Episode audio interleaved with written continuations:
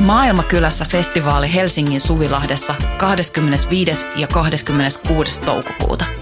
Luvassa mieletön kattaus musaa, rohkeita keskusteluja, 50 katuruokakeittiötä, järjestöjä ja toimintaa oikeudenmukaisen maailman puolesta.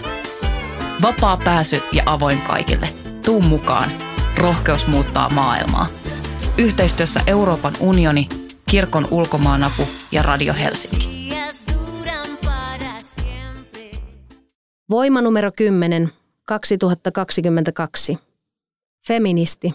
On aika puhua pornosta. Teksti. Ennu Leivo. Lukija. Eeva Soivio. Pornon aiheuttamista epämukavuuden tunteista keskustellaan luotettujen kesken, mutta teollisuuden alan vaikutuksista ja ongelmista pitää voida puhua julkisestikin. Sukupolveni on kasvanut nettipornon ympäröimänä. Pornoa on ollut olemassa kauan, mutta 2000-luvulla internet on mullistanut ilmiön mittasuhteet. Vuoden 2019 vuosikatsauksessaan – pornon maailmanmarkkinoita lähes monopolina hallitsevan Mind Geek-yhtiön omistama Pornhub kertoi, että pornosivustoilla vieraillaan noin 115 miljoonaa kertaa päivässä. Vierailujen lukumäärä vastaa kaikkia Kanadan, Australian, Puolan ja Alankomaiden asukkaita yhteensä. Pornoa katsoo suomalaisista suurin osa, miehet naisia enemmän, mutta tarkat arviot kulutustottumuksista vaihtelevat. Pornon kulutusta ja vaikutuksia on vaikea tutkia.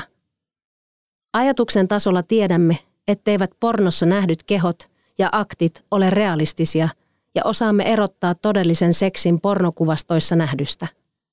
Huomattava osa 2000-luvulla kasvaneista ihmisistä on kuitenkin saanut ensikosketuksensa seksuaalisuuteen sekä suuren osan seksuaalivalistuksestaan nettipornosta.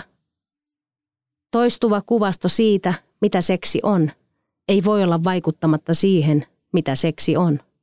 Pornossa kukaan ei sano ei. Suurin osa sivustoista kommenttikenttineen on yhtä naisvihan riemujuhlaa, ja esineellistetyt naiskehot ovat valtavirta pornon tärkein tuote. Jos kysymme, onko porno perustavalla tavalla väärin, kysymme kuitenkin väärää kysymystä. Olennaisempaa on kysyä, mitä porno yhteiskunnassa tekee. Mitä meille tekee se, että valtava osa maailman ihmisistä sitoo osaksi seksuaalista nautintoaan visuaalisen viihteen, jonka valtavirrassa naiset nähdään esineinä ja seksiin kuuluu väkivalta. Halut itsessään eivät ole hyviä tai pahoja, olivat ne millaisia tahansa. Seksuaalinen haluaminen ja porno eivät kuitenkaan ole irrallaan yhteiskunnasta ja politiikasta. Muun median tavoin porno sekä kanavoi että aktiivisesti muovaa halujamme. Porno voitti seksisodan toistaiseksi. Julkisessa keskustelussa väitteet pornon ongelmista johdetaan usein konservatiivisesta, uskonnollisesti motivoituneesta seksivastaisuudesta. Historiallisesti äänekkäimpiä pornon vastustajia ovat kuitenkin olleet feministit. Porno oli feministisen liikkeiden kiistakapula 1970-luvulta alkaen. Feministien käymät niin sanotut seksisodat jakoivat feministit viisi vuosikymmentä sitten kahteen leiriin. Niihin, jotka puolsivat pornoa osana seksuaalista vapautta, sekä niihin, joille porno näyttäytyy perustamanlaatuisesti naista sortavana, symbolisena naisiin kohdistuvalle seksuaaliselle alistamiselle. Porno tekee väkivallasta seksikästä ja seksistä väkivaltaista, kuului kuuluisa iskulause – Pornoa vastustivat myös sosialistifeministit vedoten erityisesti pornotyön huonoihin ja turvattomiin työoloihin. Viimeistään 2000-luvulle tultaessa valtavirta feminismin kannaksi vakiintui seksuaalisen vapautumisen painotus ja feministinen keskustelu pornosta hiljeni. Pornoa katsotaan kuitenkin enemmän kuin koskaan. Juuri suomennetussa loistavassa esseessään Puhun opiskelijoilleni pornosta. Feministi Amias Rinivasan panee merkille, että lukuisat nykypäivän nuoret ihmiset pitävät pornoa yhtenä heidän elämäänsä eniten vaikuttavista feministisistä kysymyksistä. Riippumatta siitä, että aiemmat sukupolvet tuntuvat pitävän feminismin pornokysymystä jo käsiteltynä. Pornovastaisten feministien, kuten Andrea Dworkinin ja Catherine McKinnonin ajattelu vetää nuoria puoleensa. Minä tiedän, miltä heistä tuntuu ja millaista maailmaa he elävät. Kuulun Srinivasanin opiskelijoiden lailla ensimmäiseen sukupolveen, jolle pornoa on ollut aina saatavilla yhdellä klikkauksella. Pornon aiheuttamasta epämukavuudesta on vuosia keskusteltu luotetuissa tyttöporukoissa. Porno tekee seksistä esiintymistä, jossa naisen rooli on ennen kaikkea näyttää hyvältä. Pornossa seksi on spontaania ja varmaa. Valtavirta pornon naisilla ei ole karvoja, rajoja eikä omia tarpeita. Seksikielteiseksi leimautuminen kuitenkin pelottaa.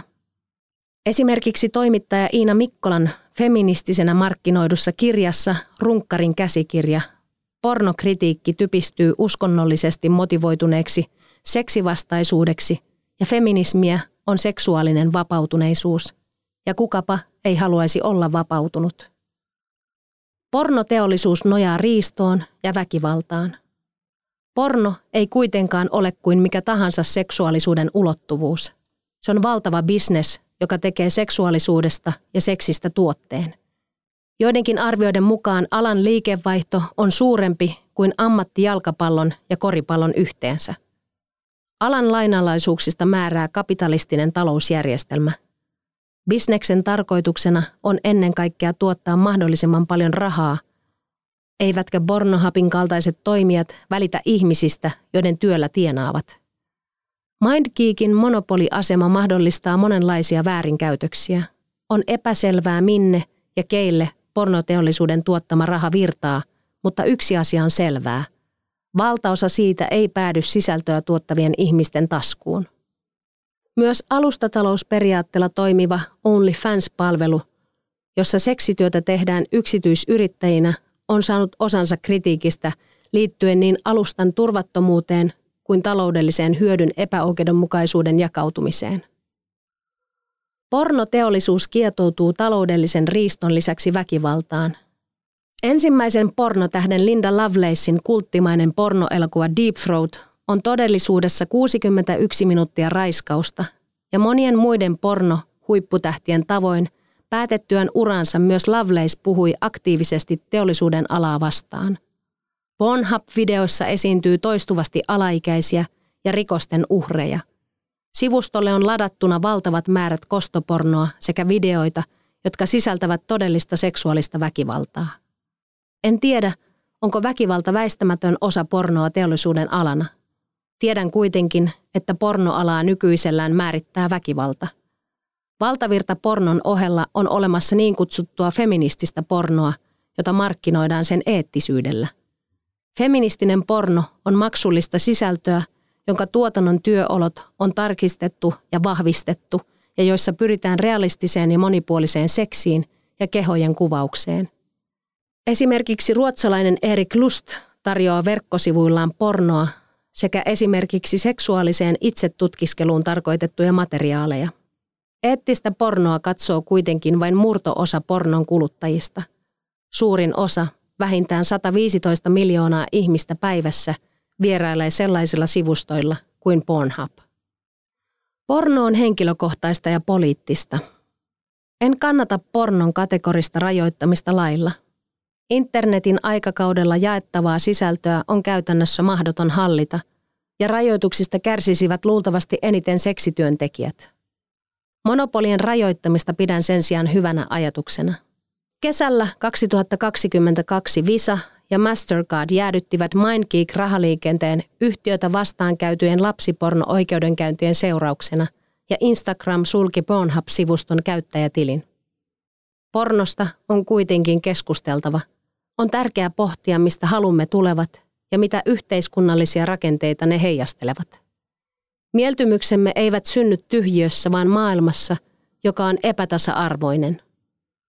Pornon naisviha ja rasismi sekä esimerkiksi valtavan suositut pedofiiliset ainekset, teen eli teini-ikäinen ja maailmanlaajuisesti eniten hakutuloksia Googlessa tuottava pornokategoria on syytä ottaa tosissaan. Porno on yksityistä, mutta myös julkista, henkilökohtaista, mutta poliittinen kysymys. Voimme olla seksimyönteisiä ja kritisoida pornoa, sillä seksi ja porno ovat eri asia.